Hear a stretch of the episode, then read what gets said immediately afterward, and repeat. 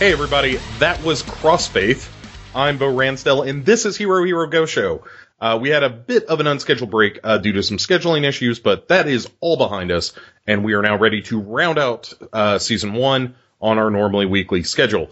But uh, thank you for being patient, and I, I, hope you find that it's been worth it.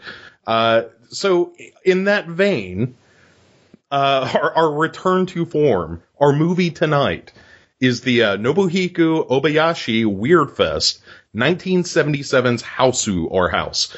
Uh, here to help me find my way in, and more importantly, out of this movie, is the host of Kiss the Goat, and an author who has recently united several other writers for the new show Screen Kings, examining the film adaptations of Stephen King, and you can find that right here on Legion Podcasts. Uh, Jeffrey X. Martin, welcome to the show. Take a bow and tell me what it is that I got wrong there. You got everything correct thank you for having me on the show. I'm very pleased to be here to talk about uh, this movie. It's nuts. yeah, yeah. so we we have definitely done some weird movies on on this show previously. Uh, you know, we've talked uh, about Tokyo Gore Police. Um, we've uh, uh talked about uh, Uzumaki, both of which are very strange films, certainly. Um, House or Hausu uh, is a different breed of weird. And and it's not and, and what's what's even stranger about it, it it's it's very non-traditional and as as we talk about this story I, I think the listeners will understand what we mean by that even in terms of Japanese cinema this stands apart as a an oddball even amongst some oddball films. Yes. And that is largely due to the fact that every stylistic method uh, ever used in film seems to have been employed at some point in this movie. Every in-camera trick, every animation, it's everything is just crammed into this movie. It's like a overstuffed pita of strange. yes, it is. So let us uh, let us begin to unfold this particular pita. Um, I like you know if there's a good metaphor, I just want to roll with it. Uh, yeah, agreed. Let's just carry it on through. Right, the, the hero of weirdness. Um, the all right, so Hausu is, uh, as we said, it was uh, a 1977 film. Um, we're going to get to the bizarre origins of this movie uh, on the back end. Um, and once we conclude our discussion of the plot, I think it will make even less sense what the movie was originally intended to be. Mm-hmm. Uh, but that's also one of the things I think is kind of wonderful about this.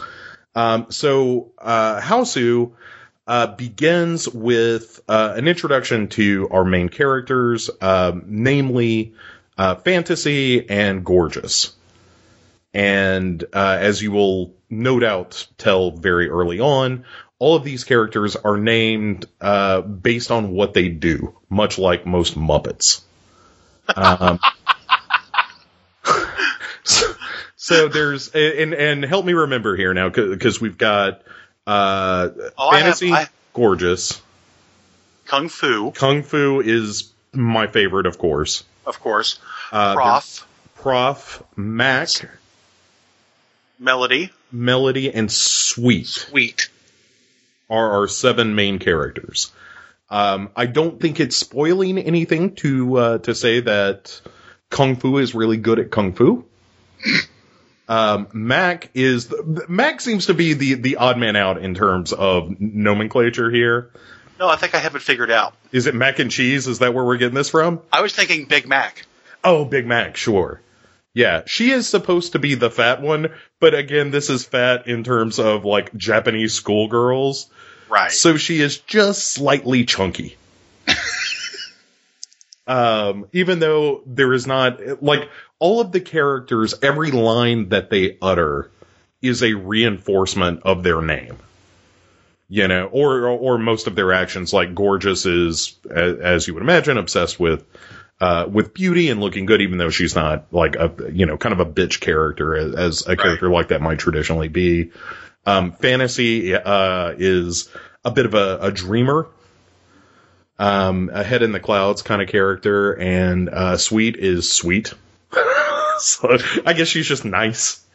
She's nice. She just Yeah. has a nice disposition. She likes to help. She's just a sweet person. And then there's uh, Melody, who is good at music and likes music. She's a multi instrumentalist. Yes. And um, who are we leaving out? Uh, Uh, we still got Prof. Prof is the smart one, the Velma, if you will, Right. of our of our mystery machine. Down to the glasses. Yeah, yeah, and it there is that moment too of like, let's take off the glasses, and oh my god, she's pretty. Um, and at that point, you know, uh, uh, oh god, I almost said Jonathan Taylor Thomas. That shows you how old I am. Okay, searching for a name. Uh, Jordan Gordon Levitt is who I was shooting for there. Um, you know, walks down the steps and is like, "Oh my god," you know, rubs his eyes and does the "ooga." Um, and uh, realized you were so pretty, Miss Librarian. right, you let down your yeah, it's that that whole thing. Um, and uh, Prinze Jr. Freddie Prinze Jr. would have been better than, and certainly better than Jonathan Taylor Thomas. although I do enjoy The Lion King. Um, so we have all these characters. Uh, Gorgeous is uh, is planning on going uh, on vacation, um, and she is uh, well. All the girls are going to go to uh, a camp initially, or an inn. The uh, that No, it's a it's a training camp, but they never really say what they're training for. I would assume that classes are divided up by name. Like, you know, Kung Fu, you come with us. We're practicing martial arts. Oh, okay. You're in That the mess hall. I don't know. You're right. Um, and and Gorgeous is is not going to be able to join them. Uh, her father has uh, just come home from Italy, uh, where he is a uh, a composer. Um, and they kind of name check uh, Ennio Morricone, which is kind of fun. Let's let's examine that for just a second, okay? Because the actual line is, Leone said my music was better than Morricone's. No, he didn't. Sure. I, I just I, don't care. No, he did not say that. it depends on how polite Sergio Leone is. you know, it could have been one of those things as uh, Gorgeous's dad was taken off um, and and completing the project. He was like, "No, no, no, it's better than Ennio's. It was it was great. We'll call you if we need you again." Right. Okay, that makes sense. I can get behind that. Yeah, and he's just living in a fantasy, uh, much like Gorgeous's best friend.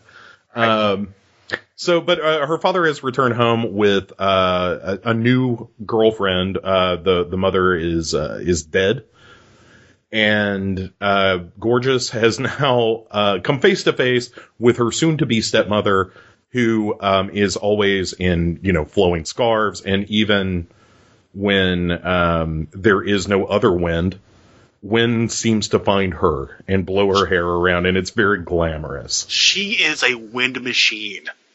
she or she is followed pigpen style by an invisible wind machine. There are unseen men behind the scenes with giant fans made of banana leaves. Right.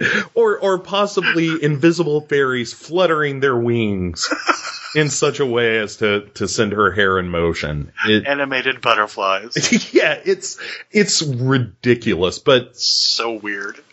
but it, it carries through the film every time you see her. It this is going on, and it is one of the flourishes of this movie that there are moments that this movie almost feels like a Zucker film. Um, which you know that's airplane and uh, Naked Gun and all that stuff. That like there are gags that are just silly, and uh, we see one um, coming up here in a minute uh, that we'll we'll get to. But uh, so Gorgeous is real upset, right? She she's not crazy about this new stepmom. She writes her uh, auntie, uh, who uh, was her mother's sister, and says, "Hey, I want to come there uh, for a while, and you know, just get my shit together." Uh, in- so to speak, like she doesn't want to go on vacation with her her father and uh, uh, her soon to be stepmom, and Um, the the turn of events that leads all the girls joining her is that um, the uh, the host of the inn where all the other girls are going has taken ill, and uh, they can no longer go, and their their uh, sexy mutton chops teacher um, is uh, is late, like hasn't shown up yet to to take them where they need to go. So uh, gorgeous says like, "Hey, come with me to my aunt's house. It, it's a super big place, uh, and we'll go there, and it'll be great." And so that's what they do. Right. Um, so when we do see their teacher, uh, this was where I was headed with this. One of the reasons he is delayed is because he falls and and lands ass first in a bucket, which he can't get off. And so Benny Hill Hill style, we see him running around uh, with this bucket on his ass. Well, this is after the weird kind of Monty Python stop motion animation, you know, where he goes out into the street, almost gets hit by a car, swerves back onto the sidewalk, all while his ass is stuck in a bucket. It's like the bucket is a pseudopod. But this is really the point in the film where even with the the kind of breezy, you know, butterfly wing producing wind uh, that we see with the the soon to be stepmom, um, this is really the first moment that it's just ridiculously silly. Yes. And I think it's jarring because it's early enough in the movie that we don't know what to expect from this film. And fortunately for us, uh, the movie never lets you get too comfortable with what to expect from the film. Um, this is just the first example of like, what the hell was this? Yeah.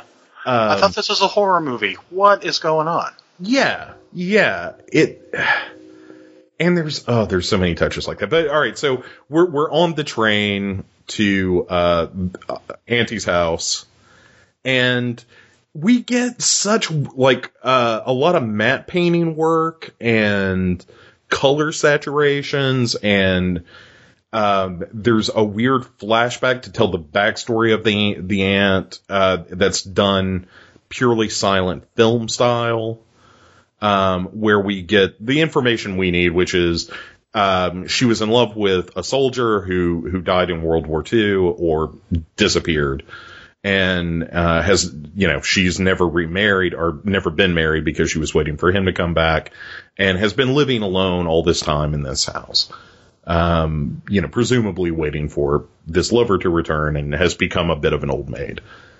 Um, but yeah, I mean, the visual style here is just all over the place. It, it almost plays, um, at times like the musical number from Laugh-In, uh, that they would whip on you every episode. It's, I'm, it, but it's that kind of aesthetic. You know, it's almost kind of hippy dippy in a way. It's very socket to me. Yeah. Um, and so when we get to the town, we have our our pal, the watermelon vendor.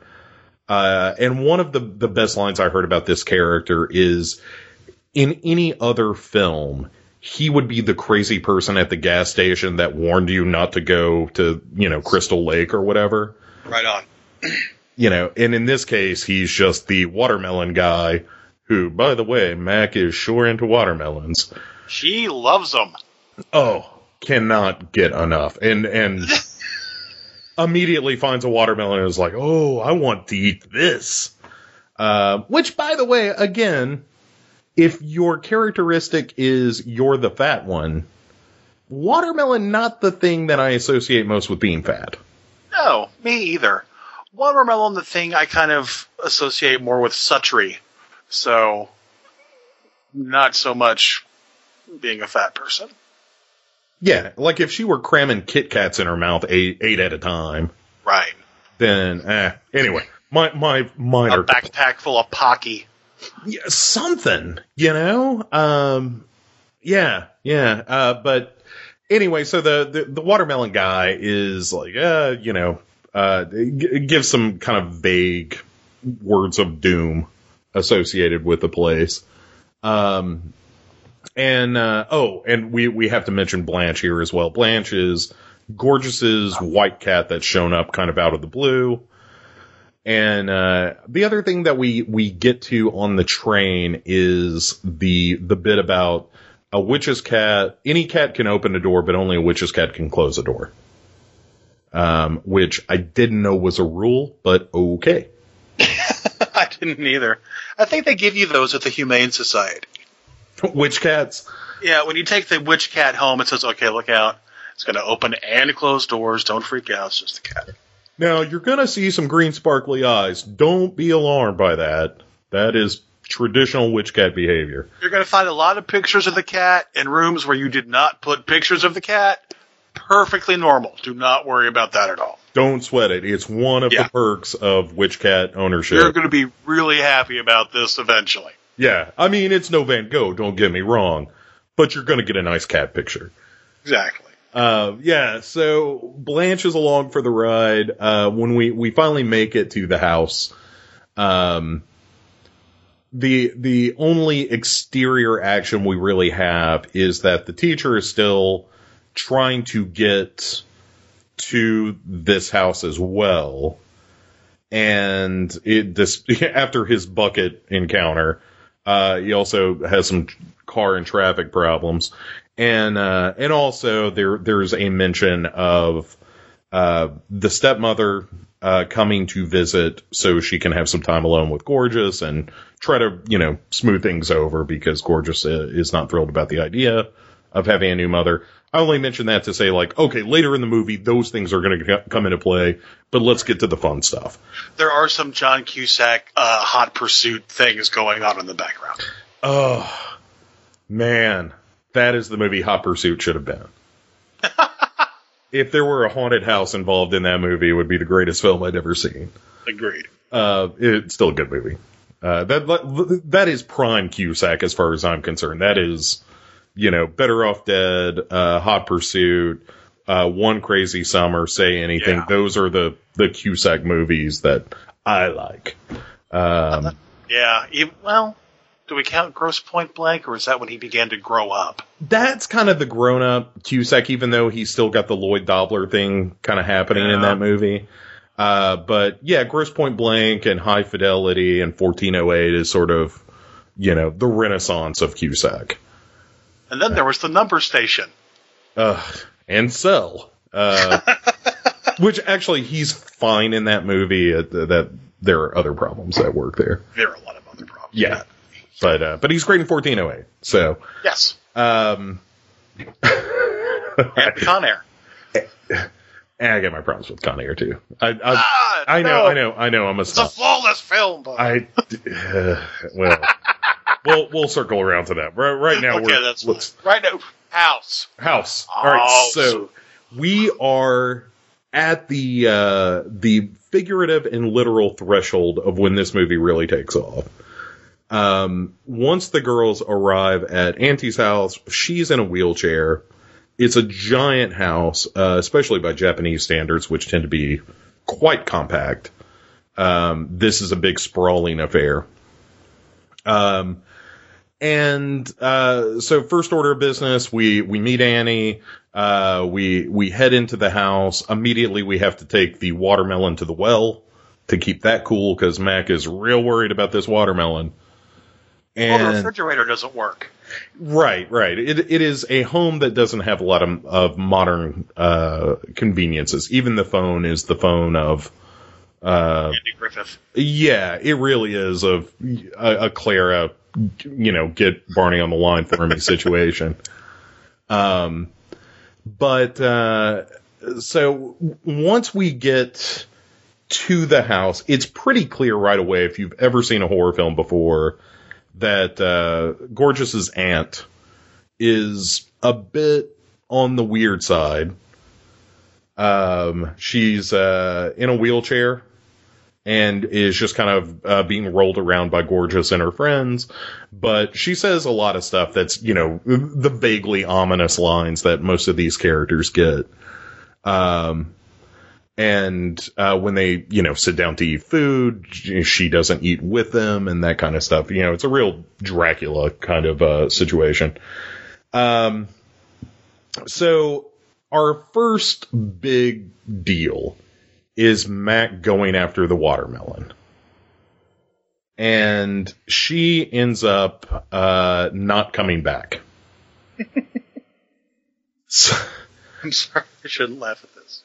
I- It's very tragic. it yes, but she uh so when she goes missing and the other girls notice, uh Fantasy is the one who goes to uh to get the watermelon.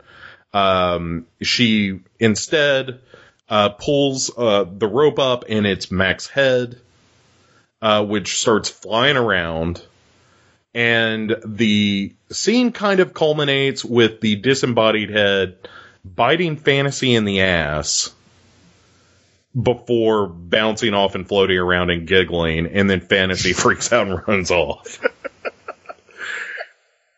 I have to admit, I would run off also. Well, sure. Eh, I don't know. I mean, it, de- it depends on how tender the, the bite was, I suppose. Okay, well that's true. That's true. Um, you know, you want to allow for romance, but the the floating head effect looks like a weather map gone wrong. Like yes, just and bad chroma key. and there's a lot of that in this movie. The, like that particular trick is used a bunch, Yeah. and you're either going to find it completely off-putting because it's it's done with a, a, a great degree of passion. There's no doubt about that. But it's yeah. just the technology of the time and uh, and the budget of the film. And yeah, it looks real goofy, but it's also kind of terrific. Yeah. Uh, especially when the head bites her in the ass. It's another one of those moments of like, what is going on in this movie? We have floating heads taking, you know, noshes on people's firm buttocks. And We have an auntie who looks like Yoko Warhol. yeah, she does. She does have Andy Warhol glasses at first. It's uh she like she is a half step away from um Catherine Deneuve from The Hunger. Um, she is. Oh my god. especially once she starts to get a little more spry. That's who I thought of. Right. Uh, but uh, so like after this encounter, uh, Fantasy uh, goes back inside and is like, "Hey, Mac's Head just bit me on the ass out there." Uh, and then they go out and, and pull up just the watermelon, so that's all good. And uh, so once she disappears, we then see Annie is now out of the wheelchair and uh, and she's saying, well, you know, the ener- all of you are bringing me energy. Wink, wink. I'm not eating you or anything. Um, she doesn't say that, but she might as well. We we know what's going on here. And uh, let's see. So we've got um, the other girls start to look for Mac. They can't find her. Um, Fantasy sees Auntie walk into the refrigerator from outside and disappear. And uh, so uh, she tells everybody, but because her name is Fantasy, nobody is buying any of her shit.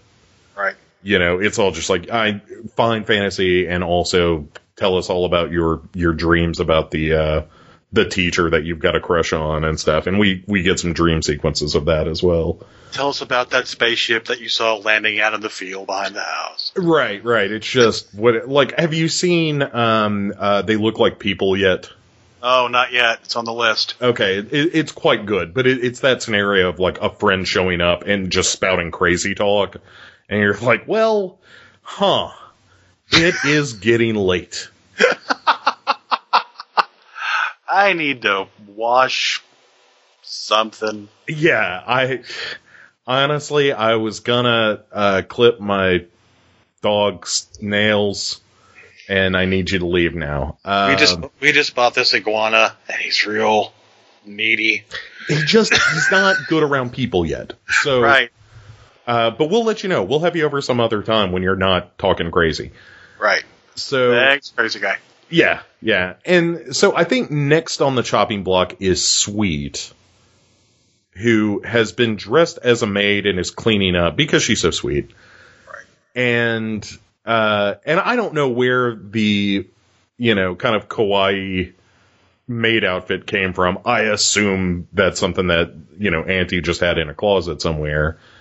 Um, but yeah, so she goes into, um, I guess kind of a shed attached to the house or near the house and, um, ends up getting, uh, swallowed by mattresses, matressi, mattresarum, Mat, mat, Matrixies. ma- matrixies, Yes. um, after uh, seeing a doll and in traditional horror movie fashion, and that's one of the few times you will ever hear in traditional horror movie fashion attached to this movie.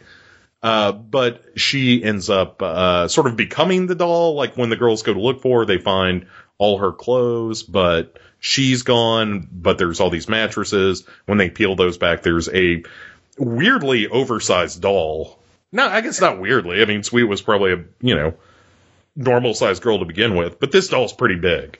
Like it's Yeah, it's maybe half her size. yeah, it's it's bigger than Chucky, you know, and then say smaller than Old Chief Woodenhead. It's in between those. That's a perfect doll measurement ratio. I'm trying to get my dolls to life scale. Uh, and now let us never speak of Old Chief Woodenhead again. From on a scale of Barbie to the Stay Puft Marshmallow Man, right. This is more Barbie than Stay Puft, but there, it's not without Stay Puft esque qualities. yes, Um, there's a pallidness there. yeah, yeah, and this was also one of the first times in the movie where um, you start to get this weird sexuality creeping in.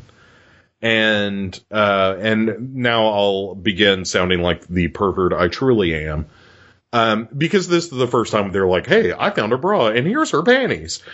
And I only mention that because this is really the first time you get a hint of that. And as we go through the movie, sexuality becomes more and more front and center. Well, and also in that scene, one of the other girls sniffs the panties that they find. That's true. Yes. Yes. Which is also super weird.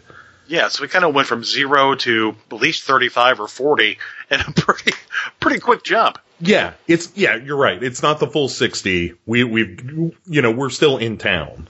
Right. But, but yeah, it's, we're quick off the line.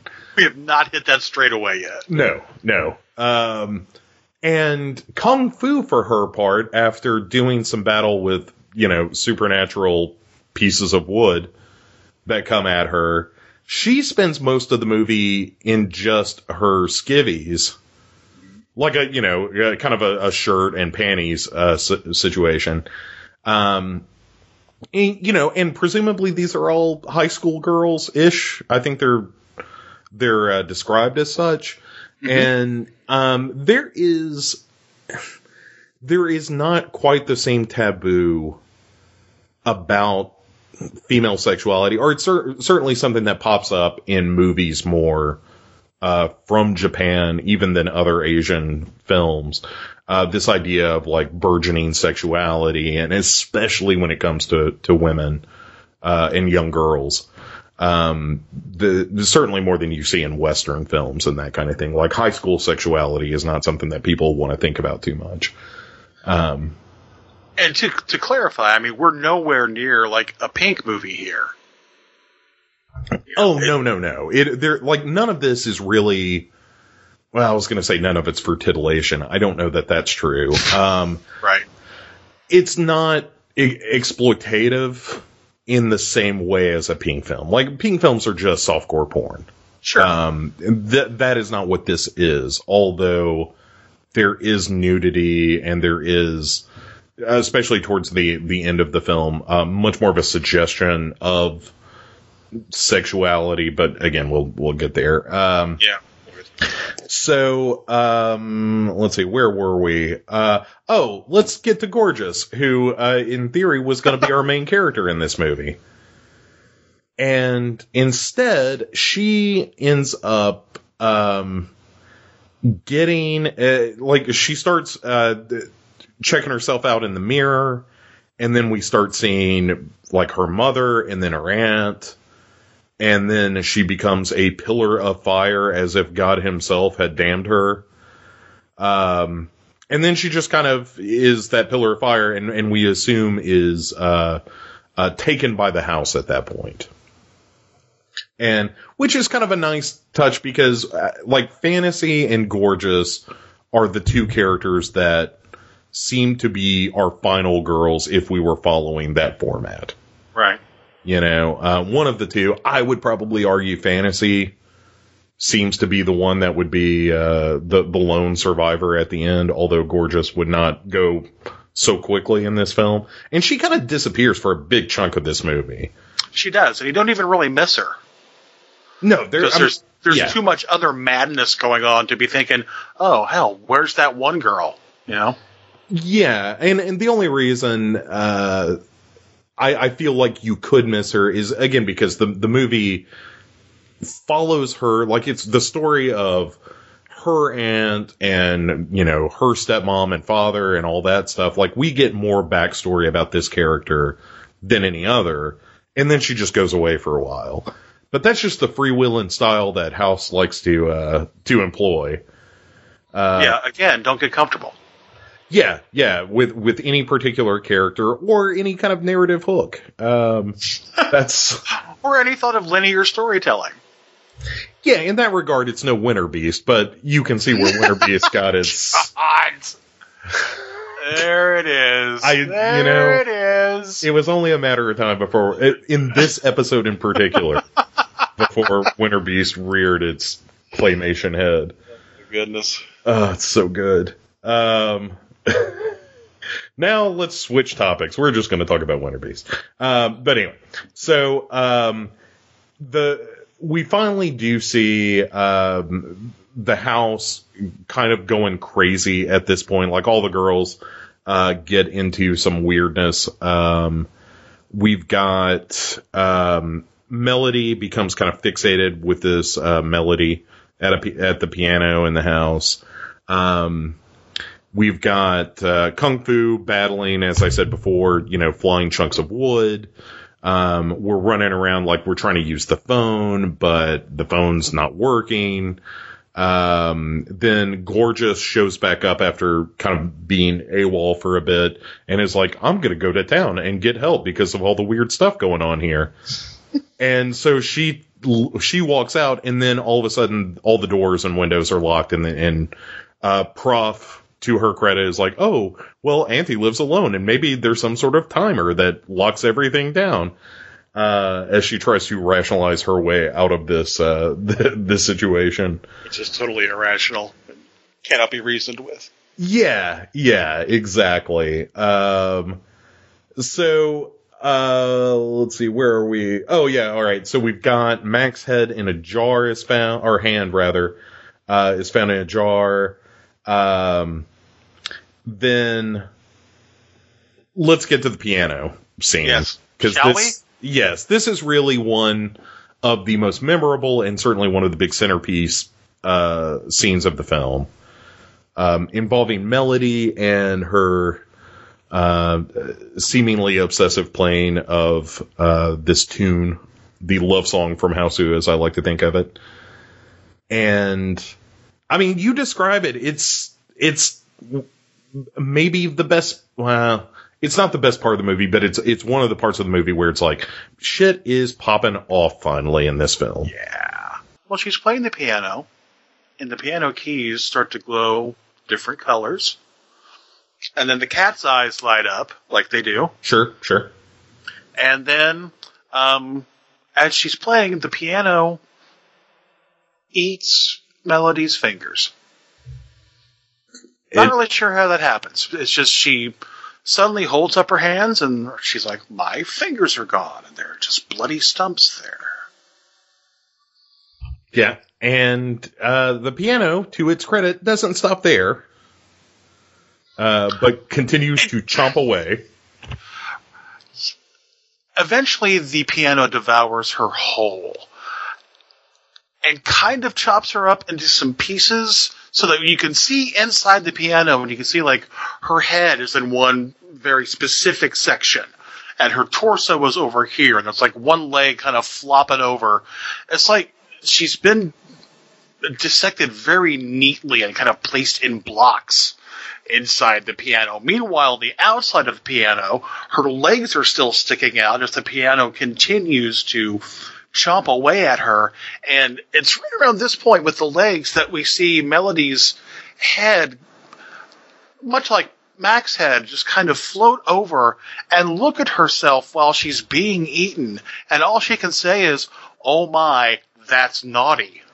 right. Well, because you can kind of like she's bent over a little bit and and so forth. Again, there are all these little touches of sexuality that pop up through the film. Um, but and that's a really weird form of voyeurism. Yeah, yeah. And again, there's a lot of this uh, like com- uh, shot compositing and a lot of you know chroma key stuff uh, at, at work here as well. So it all. I like. I, I, think of it like when I used to watch Star Wars on the USA Network before they digitally redid everything, and you could see like all the little optical blocks that the Tie Fighters were in. So they were in little tiny squares flying across the screen. That's exactly what this is like. Yeah, yeah. Except not even as clean as that. Right. You know, it's yeah, but it it is that style of of kind of special effects work. Um, which makes sense because you know it came out about the same time. Um, yeah, it's despite the kind of crudeness of the effects work. Uh, one of the things about Hausu is that it's just, it's so inventive with this stuff. Like us describing her getting eaten by this piano comes nowhere close to doing it justice. It is so weird and so, um, I need to stop using that word weird to describe this movie, but it's just so apropos.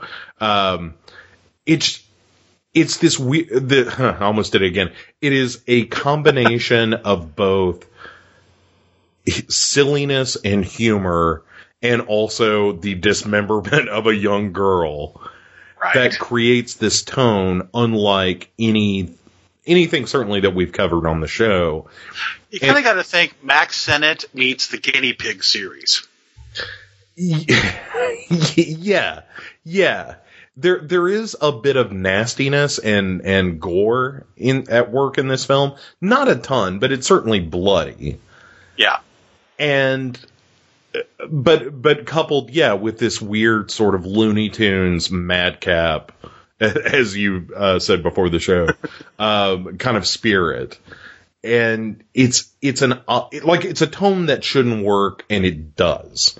And maybe that's one of the things that makes uh, House so special is that it it rides this very razor's edge uh, between horror and comedy in a way that I've never seen a film do. Um, you know, I mean, like later there, there's stuff like Evil Dead 2 and, um, uh, Saturday the 14th. Saturday, yeah, and, you know, that was not a serious suggestion, by the way. Uh, I was thinking like Tucker and Dale versus Evil is one that kind of, uh, plays a little more towards comedy than horror, even though it, it's gruesome at times. Um, but rappers. Yeah, yeah, or even Tremors, you know, to yeah. in in the same vein. Um, but but those films aren't as overtly silly as something like this. Like because this movie just goes totally off the rail sometimes with it its comedic. Uh, like some of the gags are just like there's a dude who ends up turning into a bunch of bananas because he calls something bananas. Like a human shaped pile of bananas is behind the wheel of a car in this movie. I never understood that. I, you know, I it's get it. He goes to the watermelon stand, right? And right. the guy's like, "You don't like watermelons?" And he's like, "No, I don't like watermelons. What do you like?" "I like bananas, bananas, bananas, bananas." And he just keeps saying bananas over and over again until uh, he turns into a banana person, banana man. I like to think this is the inspiration for the pancake boy at the end of Cabin Fever. Only Eli Roth didn't have the balls to have the kid turn into a bunch of pancakes. I want to believe that. I would I like. choo- I am choosing to believe that, as a matter of fact. That is now part of my belief system. I'm glad I could introduce something to your cinematic vocabulary. um, yeah, uh, you know, but then again, I also, at the end of the day, don't believe that Eli Roth has seen a lot of films. Um, but uh, all right, so But he knows a lot of people who have. yes, And Yes. that's the next best thing. Yeah, it's almost as good as being talented. Um, now there, there's, you know, there, there's a, two good Eli Roth movies out there. Um, by the way, one of them is not Knock Knock. Uh, Okay. so, um, so, uh, as, as the girls are dwindling in number, and also Auntie at one point does kind of a jig with a skeleton. Um, I don't think there's any reason to skip over this point uh, to the laugh in style of uh, of oddity in this film. Um, yeah, there's a floating skeleton um, that Annie kind of describes away as saying that what her her, her fiance, Her husband, yeah, yeah, her fiance was a doctor, and he used to examine patients in there. right, And that where the skeleton is. yes, but the skeleton also floats around and dances and has eyeballs. At least one. I think it just has one eyeball. Yeah, and that's still one more than you would expect out of a skeleton. Okay, fair enough. But yeah, it's One ball is all you need. yeah. Lance Armstrong can tell you that. Um, yeah, it's. I I kind of have this weird throwback to uh like the Mighty Morphin Power Rangers. When I see that scene, it's that level of effects work of like what was the villain in that like something sinister Rita Repulsa. Rita Repulsa, yeah, yeah, yeah. Like if sh if it were her dancing with a skeleton, it would be the same scene. right. So I, I we might have to tabulate how many really bizarre references are made in this episode. Um, but uh, the, so the remaining girls uh, go uh, upstairs and they find Gorgeous there, who is now kind of possessed by the house or the aunt, or the aunt's using her body.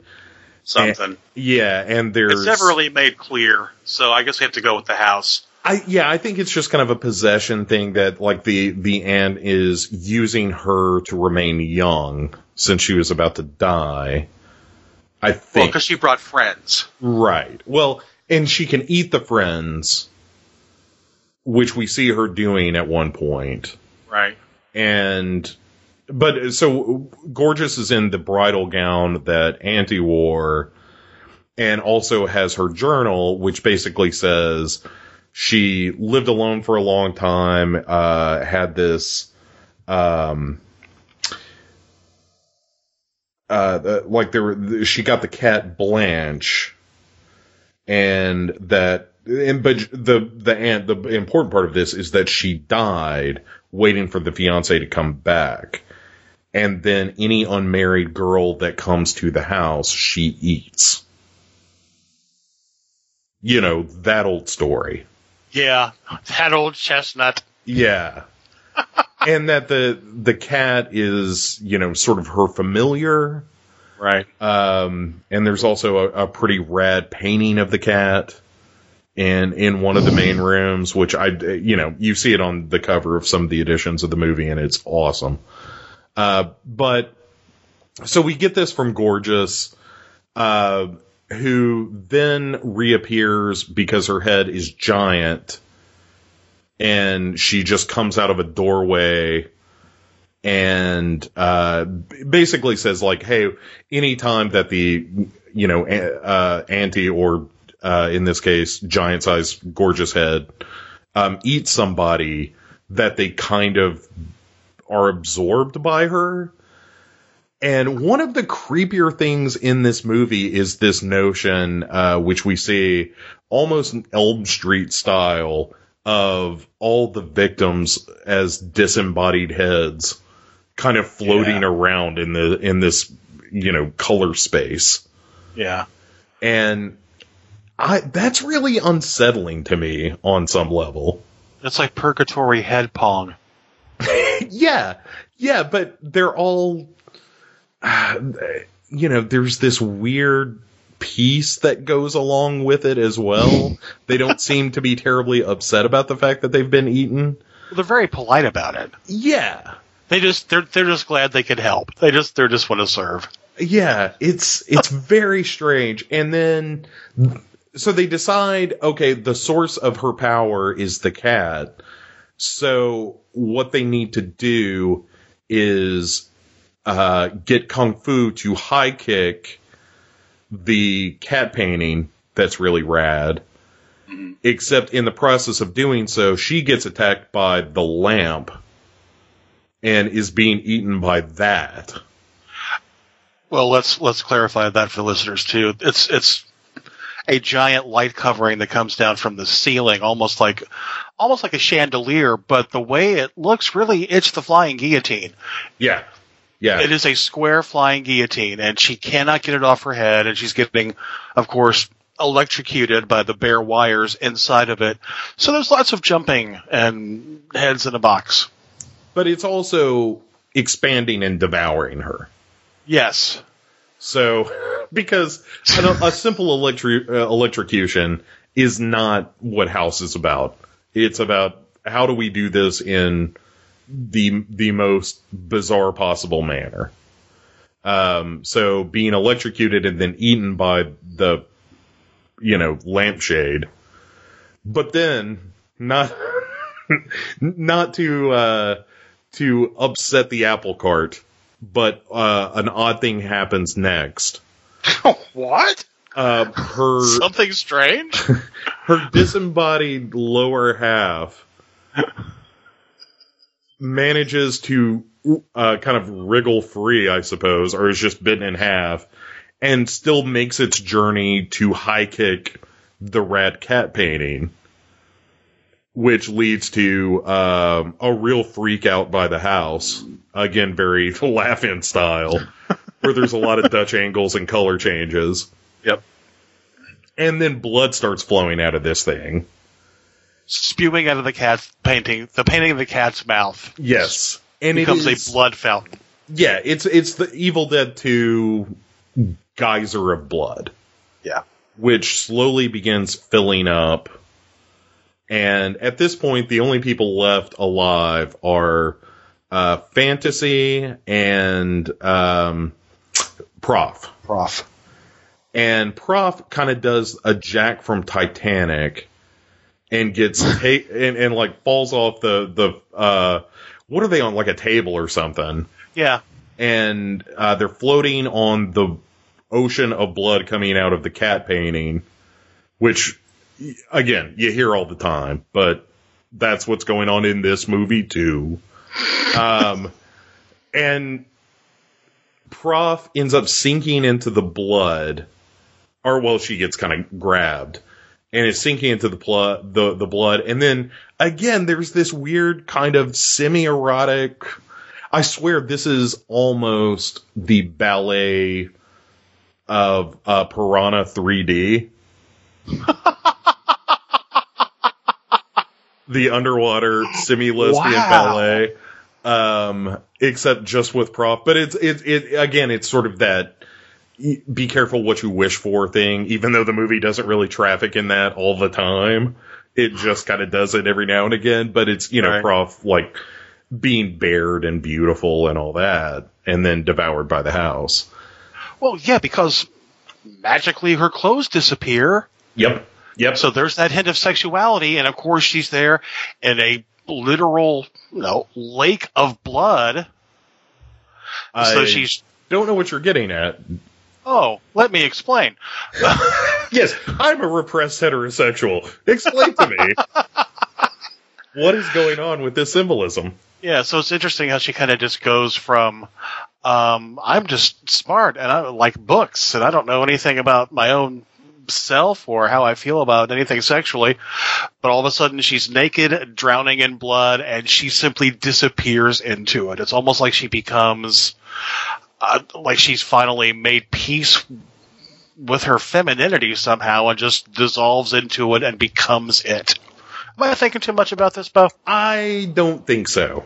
Okay, good. I think that is ultimately kind of where this movie lands is this this idea of uh, of of growing sexuality in adulthood with with these young girls and um and so fantasy um she ends up uh getting got as well by the house. Like there nobody really makes it out. Um she uh she like gorgeous shows up on the staircase as the blood's filling up and fantasy paddles over to her thinking it's her friend or maybe just wanting to believe it's her friend at this point after being terrorized for hours on end at, the, at this stage in the film and gorgeous reaches out for her and then you know we kind of fade out um so then we have the arrival of Ryoko who is uh, uh gorgeous's stepmother The wind machine. yeah. And and that returns in this final scene with with her showing up. There's and, and in fact it's kind of an extended scene. Um there's a uh, a great new show on Net- Netflix called Lady Dynamite um that opens with a parody of a hair care uh product like a, a, sh- a li- woman shampoo and it's that kind of effect and it just goes on forever and actually um uh, Obayashi was a commercial director prior to making this film. And I, I wonder if he's not just, you know, kind of taking a piss out of himself to a degree of including these very, very 70s commercial tropes. It would Uh, make sense to me if he were. Yeah, I, I do feel like, I mean, there's not a frame in this movie that it doesn't feel like Obayashi is having a good time. Um, it, it does seem like he, he, again, something I, I had read in, uh, criticism of the film and, you know, not negative, just actual professional criticism of the film, uh, saying that, um, Obayashi made this movie as if he thought he would never be able to make another one again, and so decided to do everything that movies do. Um, and I, I think that maybe, yeah. you know, I mean, he went on to do other stuff, but man, it is a real kitchen sink affair with this film. Uh, but getting back to uh, Ryoko and and gorgeous, so uh, she shows up. Uh, the stepmom shows up. Uh, gorgeous is there again in uh, very traditional. I think she has the bridal gown on again at this point, and is all alone. Nobody is uh, is around but her. And she invites Ryoko in. She doesn't exit the house, which I think is kind of a nice touch that she just kind of, you know, uh, slides the walls back to reveal the interior of the house and Right. invites her in. And, uh, yeah, and then the stepmom goes in and there's, uh, you know, almost a wasted line with, although it's, it's quite good when Gorgeous says, "Oh, my friends are around. They'll come out when they're resting now, but when they wake up, they'll be hungry and they'll come find you." Uh, you know, something to that effect. Right. And then the implication, though, is that Gorgeous just eats her right then anyway, which seems weird. Um, I- again, trying not to use that word with this film, but I didn't. I didn't get that. Oh, I really thought that the the ending of the movie kind of implied that she wasn't waiting for her. That that's why it was so jarring to me. Because every time I watch this movie, I'm like, yeah, why does she say that? And then I feel like at the end of this movie, she eats her anyway. Maybe I'm wrong. Maybe it's just like, hey, we're gonna sit down and have our tea ceremony. And Yeah, because that's a very elaborate kneeling ceremony they go through. Yeah, and you know, I'm really not going to eat you. I'm going to let my friends. But it makes sense to me that she would because this is an unmarried woman entering the house. True. So I don't know. It's a little. There's a, a bit of a question mark attached to that. Um, it's ambiguous. yeah, yeah, and you know, I could be reading it just the way that I, I, I like. I'm inserting logic into this film that does not need to be there. Right. Um, because this movie is, you know, not necessarily what you would call uh, super glued to narrative. yeah. It's pretty tenuous. Yeah. Yeah.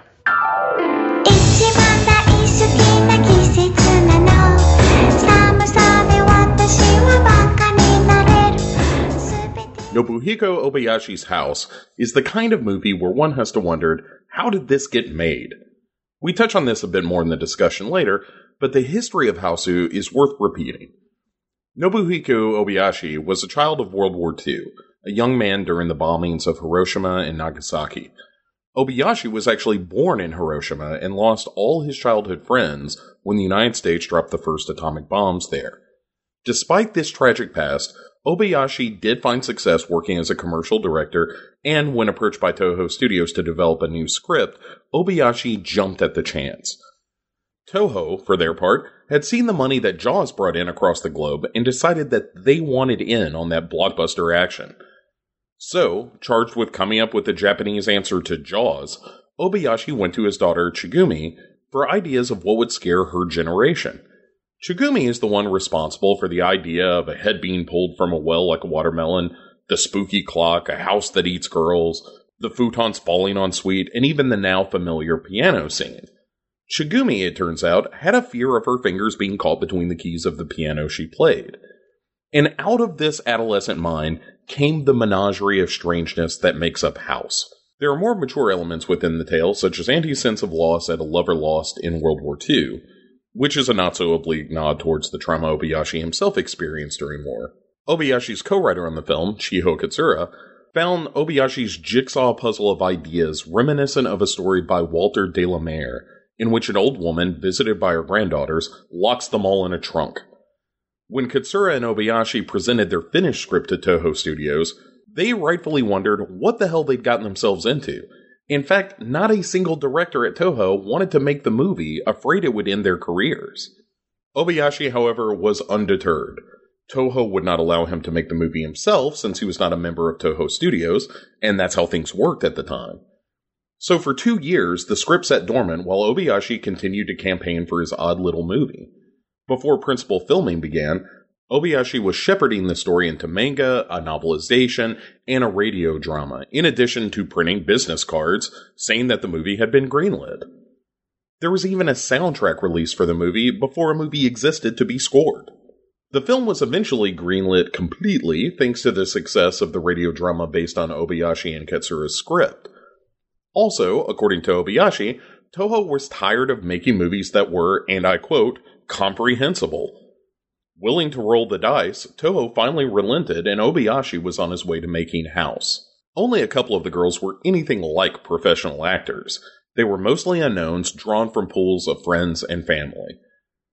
The amateur cast posed some problems for Obayashi, who was not satisfied with the performances of his actors until he began playing music from the film on set to provide some context for performances.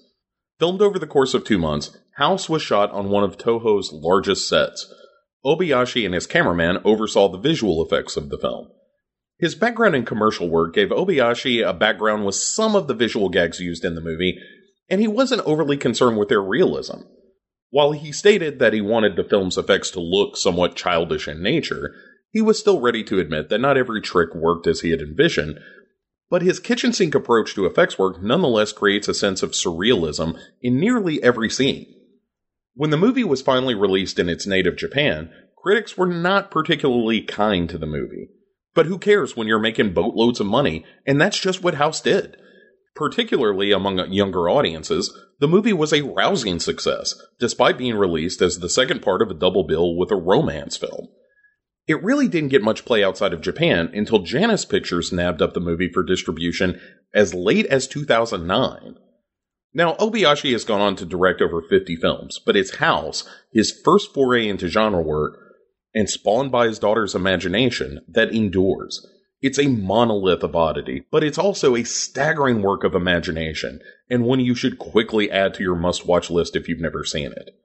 Speaking of seeing a great movie, There's nothing better than experiencing something like House and being able to talk to fellow fans about the crazy stuff you've just seen. Why not come over to Legion Podcasts on Facebook, where you can find fans just like you excited to talk about all kinds of horror films. There you can also find some of our shows too.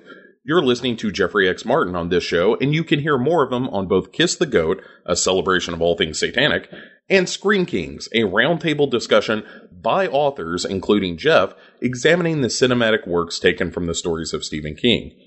Most recently, they've released a show all about The Shining and how maybe it's not as good as people remember it. So come join us over on legionpodcasts.com and also facebook.com forward slash groups forward slash hero hero ghost show uh, for more information about this movie and chatting with like minded fans as well.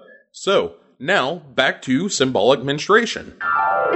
I do like that you feel like in most scenes, if HR Pufnstuf showed up, it would not be shocking.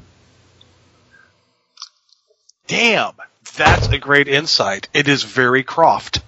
yeah, and like every time I watch it, it's it's the the use of the matte painting and all the comp- uh, compositing and everything. It is so Sid and Marty Krofft. It's disgusting, but I don't blame like I don't know my Sid and Marty uh, Krofft chronology like I should. Uh, but uh, you know, House is somewhere in that neighborhood chronologically. Um, Yeah. Um, let me think. God, there were so many Krofft iterations, but Pufnstuf was the early '70s, and then Sigmund and the Sea Monsters was like '75. Yeah, that feels right. I Yeah. I was I, I was a wee bairn uh, back then. Then there was the Krofft Super Show, which spawned Electra Woman and Dyna Girl and Kaptain Kool and the Kongs, a horrible glam band for kids. Yeah. Uh, they do good work. Um, really do. They the do. They're work. treasures. Um, so, like, House was originally supposed to be the Japanese Jaws. That's such a weird genesis for this film. Yeah, yeah. It was.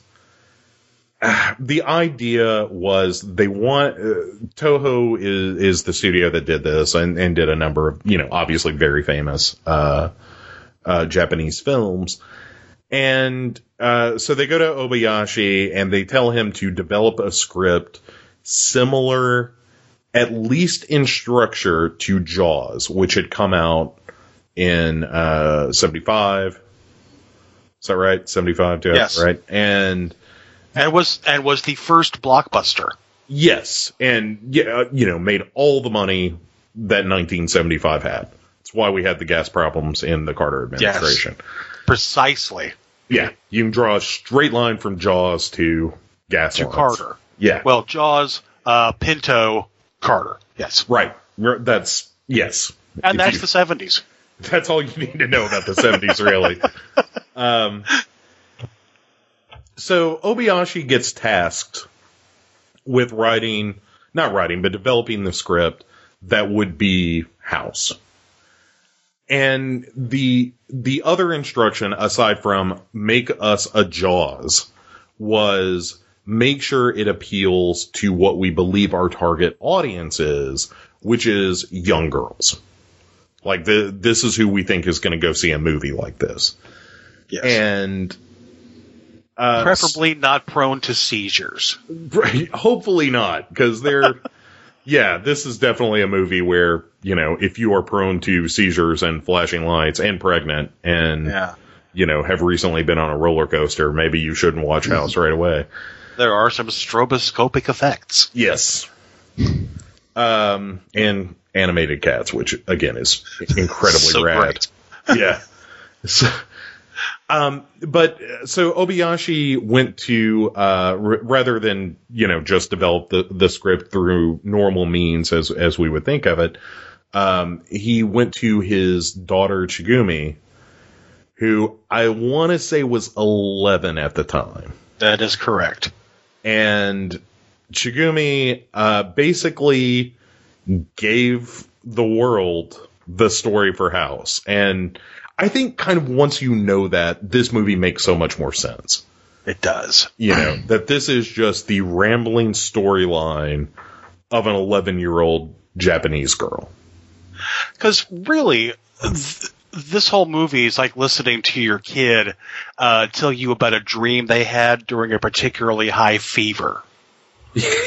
yes. This girl's head popped off, and then she bit this other girl in the butt, and then she turned into half a watermelon. Yeah, okay, more baby aspirin over here, please. Right, right. I, you know, we've elevated from rubbing Jack Daniels on your gums to just pouring it straight down your gullet at bedtime. Um, yeah, it's it, it is that kind of stream of consciousness, you know, and then and then and then. Uh, Yeah. There is that feel to it, but that filtered through the mind of you know an adult uh, who then tried to make all this stuff work cinematically and not only to make the the sillier stuff funny, but to make the movie scary at times as well. And you know, the one thing you hear about this movie all the time is that it's um it, it's bizarre and there's all this, you know, weird shit that happens in the movie.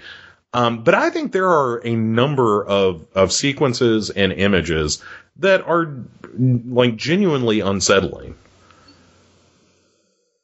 Am I wrong? Oh no, you're completely right. Let's go uh, back towards the beginning. There are a couple of things in the scene where um, Ryoko first shows up. Besides the fact that she is constantly windblown, a lot of that scene is shot through. God, how do I describe it? It's a door that has a lot of different glass pieces offset from each other. So you almost get kind of a mirror effect in the corners of, of the glass. It's kind of beveled. So you're looking at, first of all, you're just seeing um, the father and gorgeous, but while they're being filmed through this glass um, door, it's almost like you can see how compartmentalized they actually are as a family unit. Because it keep that glass keeps dividing them up into different sections, different sections, different sections, and it's a really interesting thing to watch, especially when Ryoko shows up because at the end of that scene there's a split screen effect where Gorgeous walks into the house and she's free of that compartmentalization, you can kind of see Ryoko's white scarf hanging in the air for a moment before it flutters away because, you know, oh no, I've come into this family and screwed everything up, which it was already screwed up. Did you get any indication of impropriety between um, Gorgeous and her father? No, I didn't. I, I never felt like there was any anything incestuous in that relationship. I, you know, I think there is the element of, uh, you know, kind of the Electra complex stuff Right. of of her being jealous of her father's attention. Um, but I didn't go any further than that. Maybe I, I, you know, it's because sometimes I, I think that I'm too dark and don't allow myself to feel the feelings that I have. Um, no, I. no. I'm sorry, was that too confessional? No, Um, no, that's fine. yeah, I, I don't know that I ever felt like it was sexual, but there were because of the stuff we get into with like you know all the bridal uh, the bridal gown uh, later in the film, and and of course the you know river of blood uh, Right. affecting all these young girls. Um, yeah, I mean, I, I don't I don't think that you can totally divorce the idea of sexuality with that relationship because there is that component within every young girl to an extent. Um, but I I don't know that I felt like it was of particular focus. Okay. But well, not really particular focus. I'm just thinking of the part where she's like, "Oh, I have to fix your sleeve," and something about Sure. that just just felt very s- I mean, both daughterly and wifely at the same time. So I guess uh, that's in a relationship dynamic like that, that kind of family structure. Maybe that's something that can't be avoided. yeah, and because so much of the movie, and I you know I I, I don't think we're tipping our hand too much since we've been kind of dancing around this anyway. Um, that much of the movie seems to be about you know, girls coming of, of age, that the River of Blood does represent the idea of menses.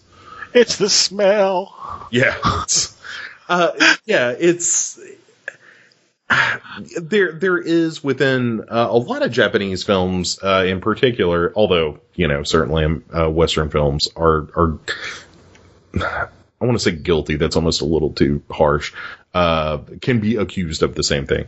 Um, of the idea of like sexuality between young women being something that is, uh, um, if not natural, at least something that is on a voyeuristic level that we enjoy seeing.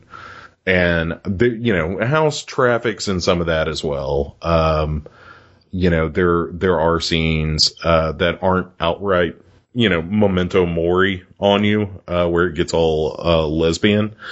Right. But, you know, there's a lot of, a lot of nudity in the film. Uh, not a lot, but more than you would expect, I think, from, from a movie about, you know, high school girls. Um, that's not a slasher Right. and um, yeah, it. I mean, it, there is consistently through the film ideas of growing up, getting married, uh, you know, these ideas of sexuality that at the end of the day, the movie seems to be about, you know, um, adulthood and, and, and femininity, uh, adult femininity in particular, consuming the child. Uh, I think that's half of it. um, I, I think that that's absolutely correct, but I think within the character of Gorgeous, um, kind of her final transformation, as you said, she sees her mother, she sees her aunt, uh, she sees, I think she sees Ryoko. So it's all of these. It's almost like her her um, legacy, like everyone from her ancestors the sexuality that has come through this family line is all now gathered up into one vessel. And that's gorgeous. And you know, we all learn from, you know, we learn from our parents, we learn from our ancestors, get little, you know, how to be. So I think that's interesting too, that she's like the next in line for this kind of voracious, um, sexuality that just can't be controlled. And she kind of becomes a monster. yeah. Yeah. I feel like I had a point and lost it. So if you No. can find it somewhere and post, that would be great.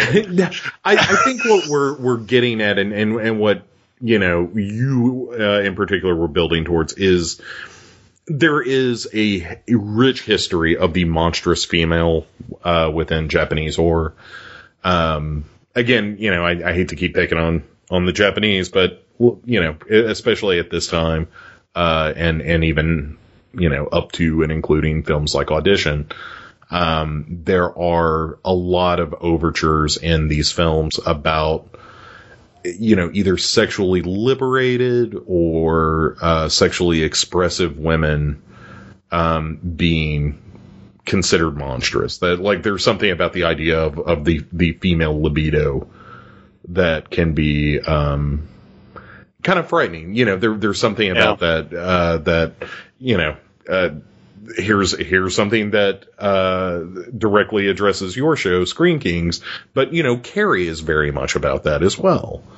Of um, the the idea of adulthood being this violent change, and and also being uh, you know with Carrie maybe not so much, but um, within this film, I, I do think there's uh, the notion of um, the the horrific woman, the empowered woman being somewhat horrific. Right. I'm Uh, thinking of in the realm of the senses right now too. Yeah, yeah, and I mean there there's so much of that that that runs through a lot of uh, Japanese films, like you know Kuroneko going way back. Yeah. Um, it you know it, we're in the same waters if if slightly different depths.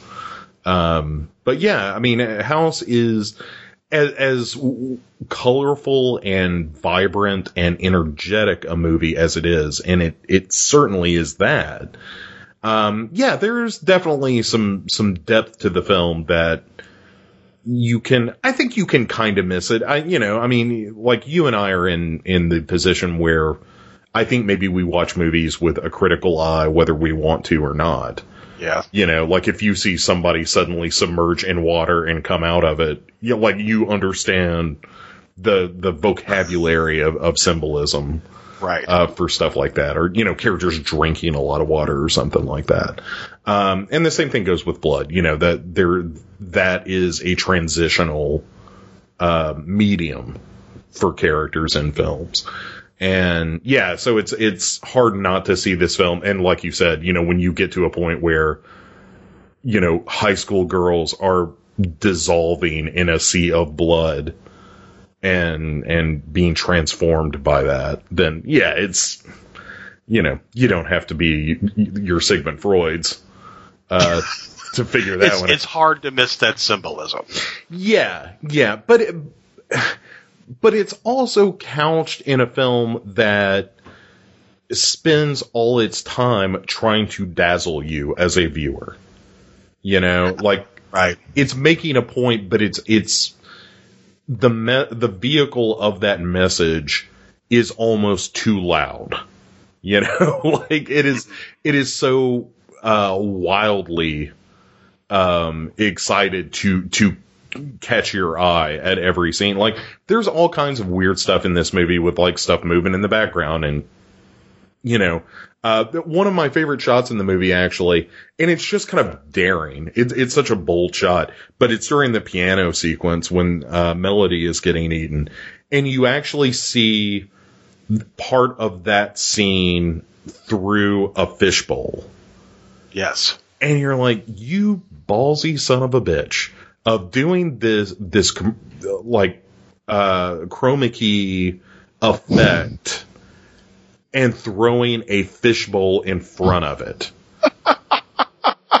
and I, I like I, there's plenty of listeners that are probably thinking like, what's the big deal? The big deal is that shows off the seams in your effect way more. And uh, uh, Obayashi just doesn't care. It's like, yeah, you get it. Like uh, the style is more important than the material he's working with. I think another thing that kind of points to the whole femininity aspect of this is for the first, I'd say 20 minutes of this movie, it looks like a Japanese remake of Grease. yes, yes, that is accurate. And these girls haven't really become the pink ladies yet, but they're well on their way. You know, had they survived the events of the film. It's very musical, it's very light, and then as soon as they enter that house, the whatever you want to call it, the house of puberty, you know, they nobody comes nobody comes out unscathed. I don't think it says it on the mailbox, but if you write that address on the envelope, it's going to get there. It's gonna go right there. Yeah. House of Puberty, Japan. And we have to talk about the soundtrack. Yeah, it's pretty glorious. it is uh, it is just one huge earworm. I mean, probably the only things I've heard catchier in horror movies have maybe been Everybody But You from Night Train to Terror or that damn Fall Break song from The Mutilator. Oh god, that song. See, it just gets in your head and it won't Ugh. let go. But there's like three or four major themes in House that just are repeated over and over and over again. And you even get to see the band who does the soundtrack in the train station scene. Yep. They're all Yep. waving at people and hey, have a good time. And they're singing about love and afros and shit. And it's just, it just feels so sugary. It's like living inside of a teen beat magazine for a while. And then shit gets dark. So Yeah. But the closing song is equally kind of upbeat and great. Yeah, right? And yeah, like the closing song is great. Like the the darker stuff is is like, you know, the melody that melody plays. Um and and that you hear throughout uh the, The film. love theme from Hausu. Yeah, the love theme from Hausu. Uh, it is like I re- that is really catchy as well. But yeah, there's this like crazy like uh you know the Monkees on Scooby Doo moments where all of a sudden you just break into song for no reason, and it yeah, yeah but it but the soundtrack is incredible. Like it is as energetic as the camera work and the color scheme. You know, like all of every element of this movie is just pushing towards that one end of making the movie captivating. Right. And and it is like thi- this you know, I, I want to say the movie's about 90 minutes long. Uh no, I don't have the runtime sitting in front think of a little bit longer. Yeah, like but 112, something like that. yeah, something like that. And it never like loses any momentum. It, in fact, it just gets faster and faster and faster until you get to, you know, the, the kind of epilogue of, of Ryoko showing up at the end of, of the film. And that's really the first breath you take in, in terms of pacing for this movie for, you know, 30 minutes Yeah. and that's a long haul. I mean, that's them's wreck numbers. Um, where you just put the hammer down and don't don't lift it up. And it's it's not just the scares. I mean, that's kind of what what rec does is it just you know builds tension and tension and tension for that time. Whereas House is just like, well, look at this. You know, that's kind of the game that House plays all through the film. Look at this. Okay, like now here's an animated cat jumping out of a painting, and then here here's it vomiting blood, but way too much. And here's this, you know, nude girl dis- dissolving in the blood, and then here's uh, gorgeous descending the stairs in her bridal outfit, in the white bridal outfit, as opposed to this ocean of red that is appearing before us. And you know, like that's a few minutes at the end of the movie, but it just keeps doing that. Like that's ignoring the stuff about like Kung Fu's lower half kicking the painting to set Right. the whole scene off and her getting killed before that. And, you know, I mean, it's just bam, bam, bam. And all this stuff happens. It's partly nonsensical, but there's something that feels I, I guess because of the of, of the world that Obayashi creates in this film, where you do feel like anything can happen, it doesn't, for me as a viewer at least, ever feel like it's too much. You know, it it Oh, all no. feels like this kind of heightened magical realism. Um, not even. I mean, uh, that that's not even appropriate because there's nothing realistic about this movie. It's just, it's just this weird fantasy fairy tale gore film that has young girls becoming women and then getting naked And then getting eaten. And then getting eaten by another girl. Yeah. But not like that. Yeah, but not in the pink way, as we've said. uh, that's a different podcast. Um, It's such an idealized version of of what becoming a woman is like. You know, because you got that those first twenty grease minutes, and there's lots of sugary pop music going on. It's like, yay, we were thinking about butterflies and trains and stuff like that. Oh, I have a I have a cramp. Oh shit! And then yeah. that's it. It's done. Welcome to the House of Fun. It's just a great madness song. Thank Uh, you. Yeah.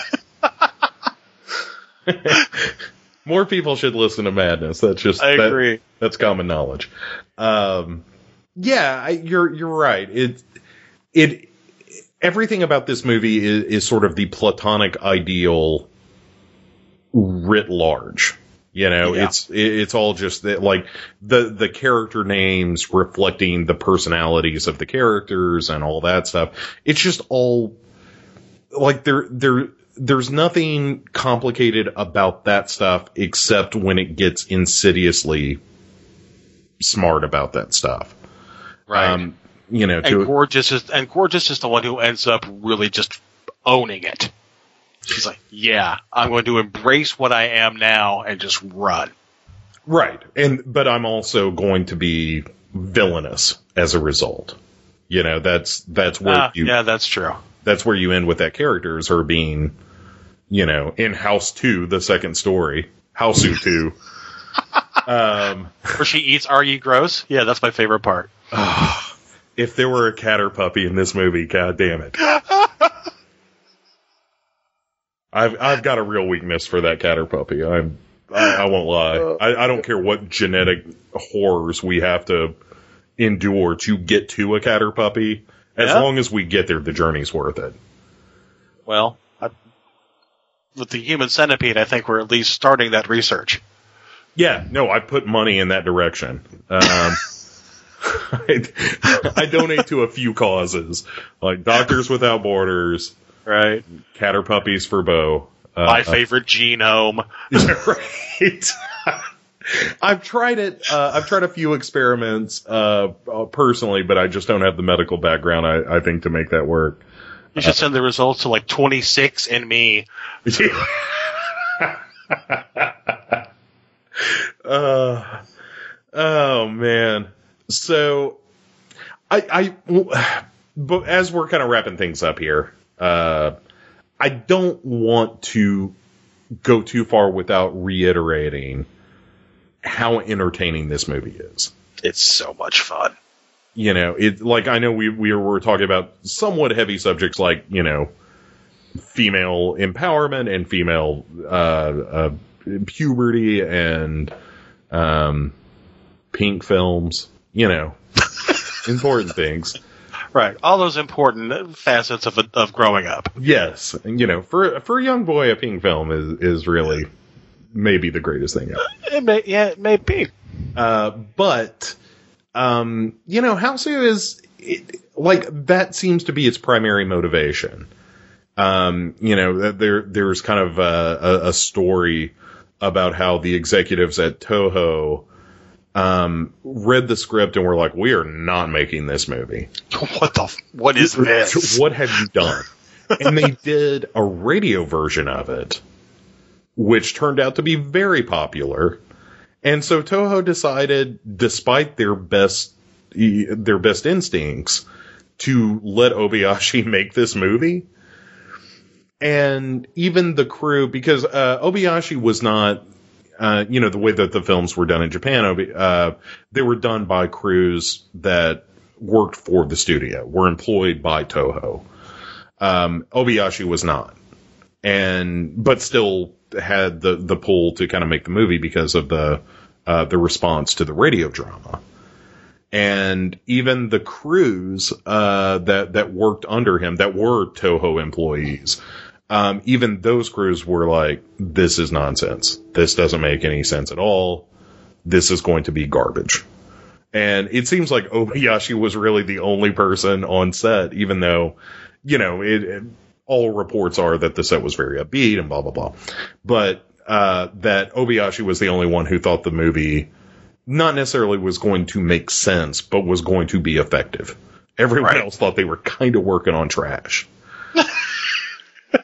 Uh, which I think is kind of great. You know, it's the the little movie that could in a lot of ways, and you know, and Obayashi has said some stuff which you you know you'll hear in the kind of the interstitial segment about um, the effects work and so forth. That it was he was not necessarily striving for fidelity, shall we say.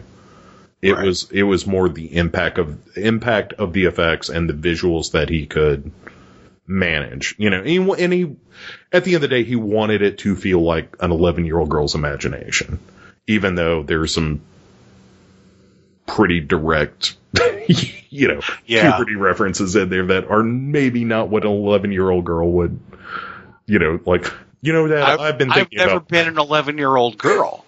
this is true, but I it's hard for me to think that uh, having been an 11 year old boy, I certainly had no handle on sexual maturation in, in an allegorical manner. You know, True. True. you know, and Well, girls are more advanced than. You didn't bleed the first time you got an erection either. I hope. I hope it wasn't some kind of weird, you know, Von Trier action going on. The first time, no. Subsequently, let's say you know he without sin. Um, Oh no, I'm right there with you. That's fine. yeah, yeah, it's we've all been there. Junior year was rough. yeah, like one, once you discover that particular trick that the human male can do all by his lonesome, Yeah. there are times when, let's say, you become too enthusiastic. Side effects may include chafing. Right. Sometimes showers sting. That's all I'm saying. Also, true story in three words: don't use vapor rub. Yikes. Oh, Yeah. a very, very poor idea on my part. Yeah. Great Yes. in theory, not so much in execution. I mean, you've got you've got the texture right. Mm-hmm. It's just you don't want to use anything that has what doctors call an active ingredient. That's your rule of thumb for for lube. Yeah, yeah. Specifically, something called mentholatum. Yeah. I don't even know why I thought that was a good idea. Uh, well, you know, I mean, Because it sounds like it could kill Superman. kids are dumb, and It's hard though. and teenage boys in particular are a special kind of stupid. Oh, no kidding. It is, uh, you know, not that I'm saying I want to trade places with the girls in in Hausu. Well, no, but I mean, this is why the girls get Hausu and you and I get Porky's. right. There is there is a, certainly a joie de vivre that exists in Hausu that maybe Porky's doesn't capture. Uh, it's more, yeah, yeah, it's more Eddie Deezen inspired lunacy than. Right. Was he was Deezen in Porky's? Am I getting that wrong? Uh, Deezen was not in Porky's. It feels like he should have been. Ah, he was in Midnight Madness. Does that count? Um, yeah, it does. I mean, the Okay. Michael J. Fox crossover there is Right on. is, is still good. Uh, Okay. with Justine Bateman is that was she in that? Um, Who who was the girl? oh, da, da, da, Could have been Daphne Zuniga as well. For a while there, they were kind of interchangeable. Um, God, was that Justine Bateman? That's crazy if it was. Yeah, now I can't remember. I can't remember. It, like it could have been Justine Bateman, Jami Gertz, or Daphne Zuniga. Either like any of those, it it could have been like your typical long-haired brunette of the time. Yeah, not Uh, Kelly Maroney. She was a Batgirl. Yeah, yeah, yeah. She was not. She was not going to be in Midnight Madness as the love interest. That's for sure. Um. I'm finding out right now because I can't stand to let this go. All right, all right. I'll, I'll let you fact check that. Uh, so, yeah, I would say that in the pantheon of films that we've covered, uh, again, this movie sort of stands alone. Um, it is surreal, uh, which is a word that hasn't come up yet, and, and shame on us. That's surprising. Yeah, because that movie is, is certainly that. Um, so, yes, it's older. Uh, you know, a- one one of the emails I got recently uh, about the show was that um, the movie sounded fun, and this particular uh, listener, I will not name names. Uh, I will just embarrass him anonymously. Um, but he was saying, you know, I just don't like to read the movies. Uh, that I'm watching, and I, I don't, I don't necessarily understand that, but I, I I understand that everyone's different and everyone has their preferences, so I'll leave it at that. But this is a movie that you almost don't need to even read the subtitles, uh, assuming that you don't speak Japanese. Um, it it really is a film that tells its story visually in a way that a lot of these films do not.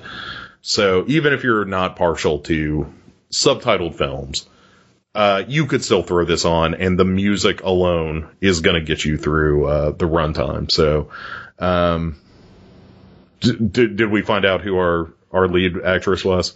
It is Deborah Clinger. Ooh, I don't even remember that name. I, th- this may be the only thing she was ever in. Okay, well that's that's disappointing in a way. By the way, you're thinking the D's. Uh, Stephen Furst is in Midnight Madness. So That's there you go. There's that dynamic. Yeah, uh, Stephen Furst is to Eddie Deezen, and you you finish the rest of that SAT analogy. Um, Uh, Stephen Furst is to Eddie Deezen as um, Shelley from Friday the Thirteenth Part Three is to Tab Hunter. okay, I'm willing to go with that. Tab. Hunter. Tab Hunter. Uh, also, a very good documentary about Tab Hunter on Netflix right now. Um, it turns out Tab Hunter was gay. What? Yeah, surprised me too. Oh my god! it's- it's Eventually actually- telling me Rock Hudson's gay.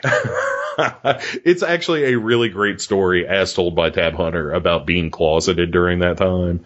oh man, I can't su- even imagine. there's some surprisingly funny stuff in there. Um, but uh, enough about Tab Hunter. I could talk about Tab Hunter all night, Jeff. Um, you get me started. But uh, let's don't don't even mention Roddy McDowall. Uh, uh, he had no reflection in my mirror. Uh,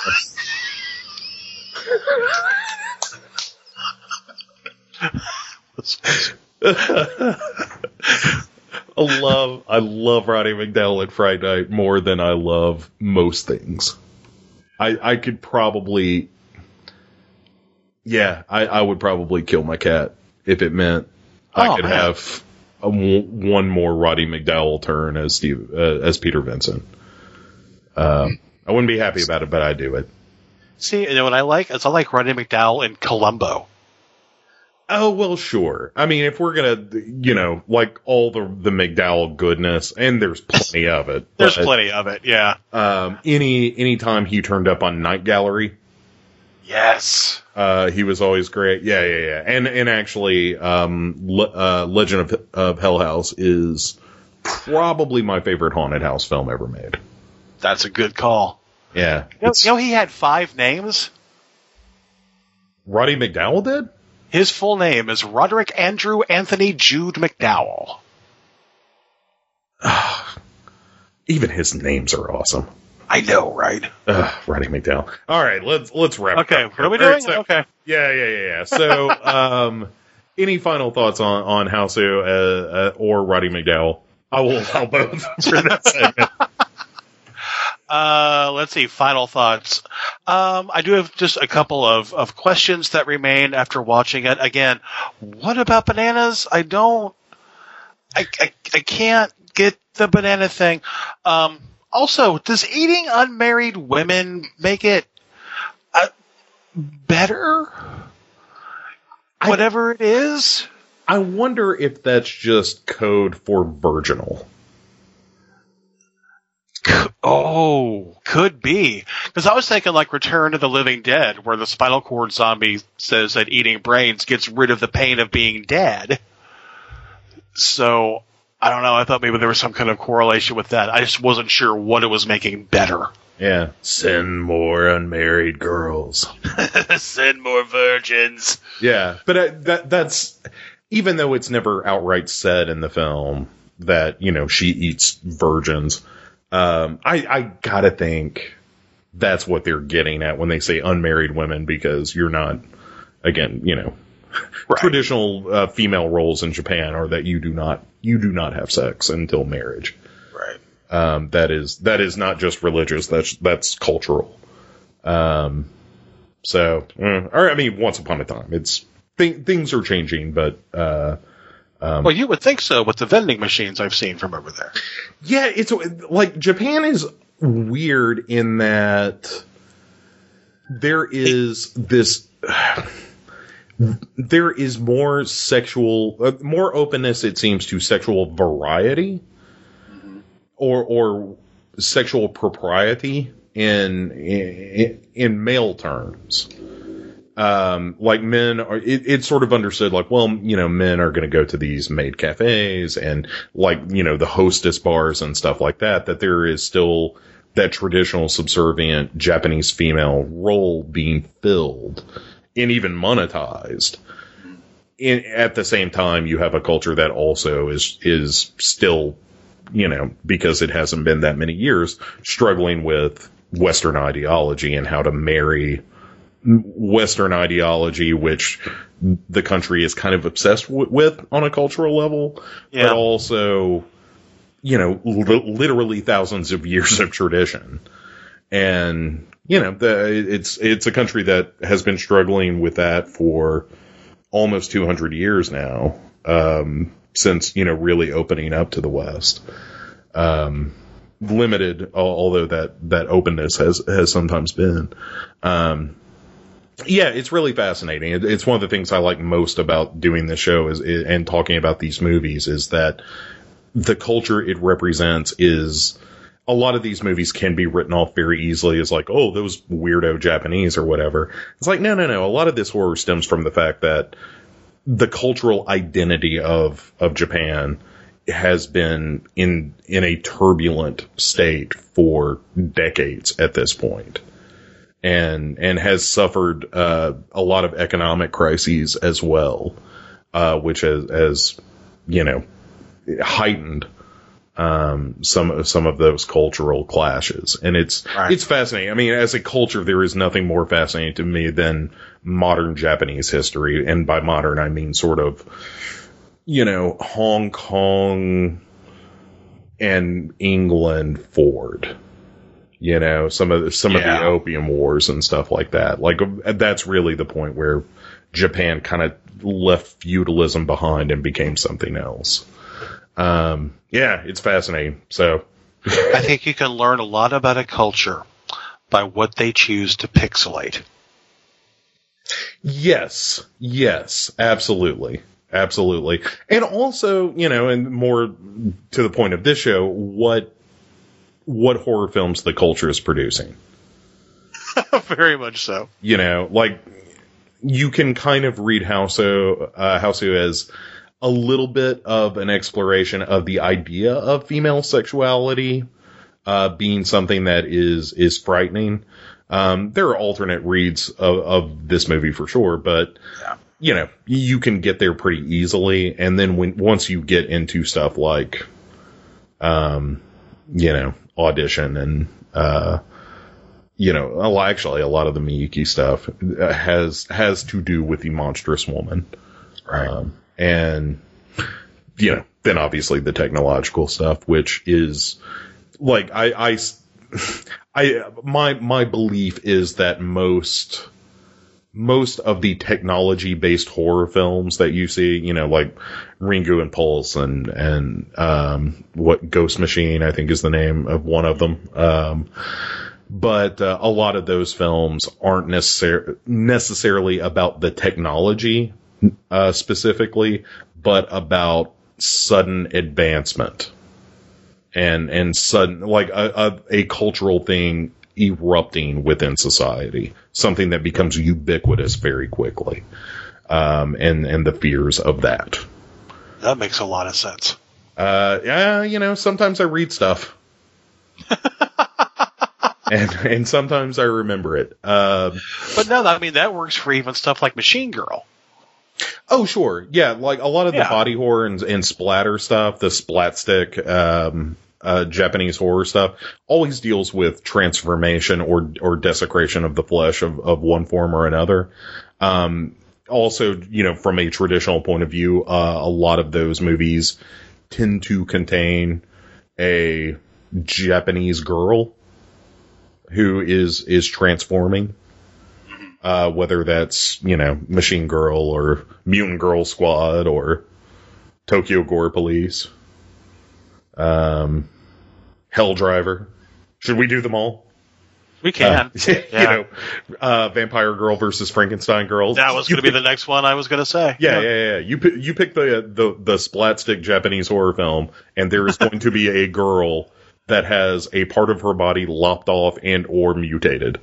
Yes. Um, yeah, And weaponized. and weaponized. Yes, yes, that women, young girls whose bodies are changing are a threat. That's so crazy. Yeah, I know, I know, but it's also incredibly fascinating. It is. So, uh, yeah, one of, one of the things that, uh, like I said, I, I really enjoy about doing this show is that it, all of these cultures, um, to one degree or another, have their unique qualities. Japan, more so than the others, has such a, a, a direct history of conflict, both culturally and, and politically and it's it's fascinating. Like it, it is unlike any culture on the planet, and you can say that about plenty of other cultures, but this is the one that fascinates me. I love feudal Japan and stuff. Like we're, we'll talk about uh, in just a couple of weeks. We'll be talking about Kuroneko, um, and we'll be talking about some of the feudal stuff there. So, um, yeah, yeah. All right. Anyway, enough, enough nonsense about uh, what's coming up. Um, so uh, that is how. So uh, thank you so much, by the way, for for joining me for this film in particular because it is such an oddball film, and I, I'm I'm glad to to have someone on to discuss it that uh, enjoys talking thematically as as do I about these films. I, I really appreciate. I learned a lot tonight, Bo. did you? I'm sorry. I really did. No, it's not your fault, and you can make it up to me later. But yeah, this was a very inf- informative and fun show. I really appreciate it. that is what we strive for, uh, edutainment. that's been the overriding goal. So, uh, but folks, that's Hausu. Uh, it is a, a twisted progenitor, uh, to, to films like, uh, Evil Dead and a movie that we didn't mention, but, but actually bears, uh, some, some similar DNA. Uh, and that is, uh, Happiness of the Katakuris. Um, another T- Takashi Miike film, by the way. And uh, and there's a bunch of other movies that try to capture the thing that Hausu seems to be able to do so seamlessly, uh, which is be weird and energetic and wonderful. And if you haven't seen this movie, there truly is no way to capture the dizzying amount of strangeness contained therein. Uh, so give it a watch and drop us a line and let us know what you thought of the movie. Uh, you can find our discussion group on Facebook at facebook.com forward slash groups forward slash hero hero ghost show, uh, or by email at hero hero at legionpodcasts.com. Uh, you can find more of the show uh, at legionpodcast.com as well, or on iTunes. And there we would definitely appreciate a rate and review, uh, which helps the show be heard by more people who, let's face it, need a schoolgirl eating piano in their lives. So until next week, for Jeffrey X. Martin and myself, this is as much Exist Trace as I can legally play for you. Good night. 止まらない君は溢れ出す君は本当の君ねおやかに広い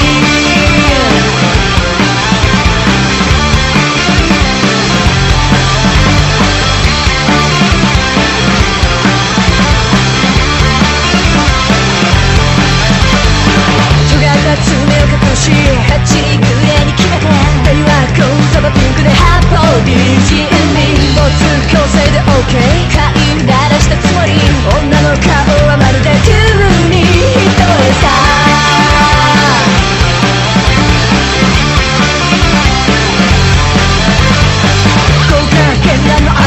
まるで一瞬の花火春の夜空に散った嘘と